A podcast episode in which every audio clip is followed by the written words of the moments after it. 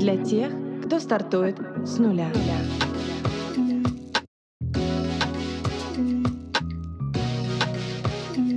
С нуля.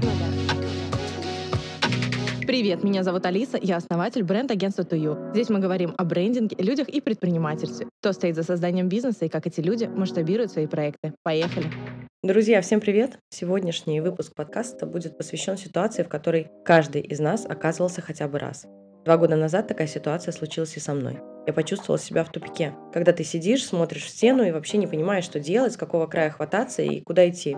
Такая ситуация возможна в любой сфере: семья, личные отношения, работа, дети, здоровье, да даже хобби. Я на тот момент пыталась понять, что делать с тремя сферами из восьми, если смотреть по колесу баланса. Были проблемы у родителей, от меня ушел муж, и из агентства ушел мой партнер. Если с семейно-любовными отношениями сделать быстро ничего было нельзя, нужно было время, то в работе времени не было вообще, процессы не должны были останавливаться, поэтому решать надо было оперативно.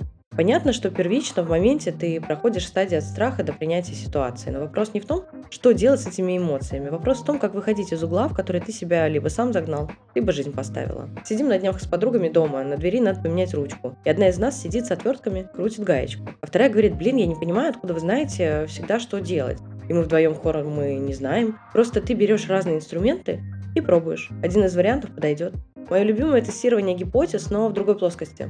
Нет правильного решения, тебе надо найти оптимальное. Чтобы найти его, надо пробовать. У меня есть две практики, которые мне помогли разобраться с каждой сферой. Постепенно и шаг за шагом. Первая практика на принятие своего опыта. Ты садишься и выписываешь на бумаге весь опыт, начиная с первой подработки. Можно сделать это в заметках, блокноте или mind карте. Суть в том, чтобы понять, что весь опыт релевантен, весь опыт важен. Каждое качество, которое вы приобретали на той или иной должности, даже если это раздача листовок у метро, имеет ценность и спустя годы может оказать влияние на вашу личность в целом. Я работал менеджером по холодным продажам, организатором мероприятий на теплоходе, администратором на теплоходе, ассистентом ассистента в отделе маркетинга и заместителем директора департамента маркетинга. Salut. Каждый этап – это часть моей жизни, которую нужно ценить и можно монетизировать. В этом смысл упражнения – понять весь свой приобретенный опыт и принять его, даже если вы считаете его стрёмным или неважным. Я сейчас прохожу обучение по работе над контентом, и у меня колоссальный опыт работы по этой части. Но даже если я смотрю лекцию, тема которой мне знакома, моя задача вытащить хотя бы одну новую мысль, идею, инсайт, если угодно, потому что в любой теме,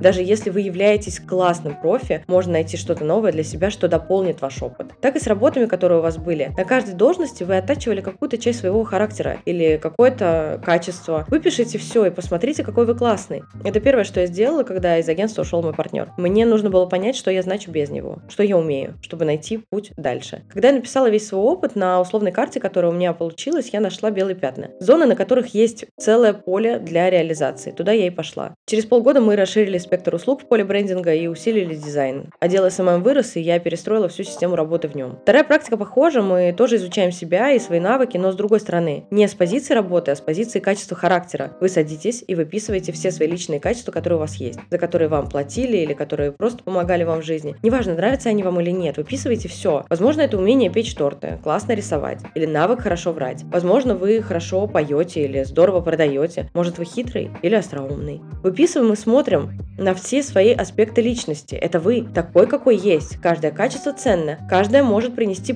пользу и помочь вам вырасти как личности. Обе практики помогают посмотреть на себя с другой стороны. Возможно, у вас не получится создать эти карты быстро и потребуется время, но когда вы закончите, у вас будет наглядная картина мира. Представьте ситуацию, если вы заглядываете в кладовку, где в коробке хранятся инструменты. Отвертки, ключи, гайки какие-то, у каждого своя функция, но все они лежат в куче. А если перебрать, систематизировать и навести порядок, то в нужной ситуации вы легко найдете нужную вам отвертку. Так и с качествами. Когда вы упорядочиваете свое «я», восприятие этого «я», то приходит понимание, понимание, куда идти, чтобы выбраться из условного тупика, потому что даже из глухой комнаты всегда можно найти выход, даже если придется копать туннель. Такая история, друзья, не пытайтесь казаться лучше, чем вы есть, но и хуже не надо. Будьте собой. Другие два варианта заведомо провальные, и они как раз и приводят нас в тупики. И до следующей недели. Пока-пока.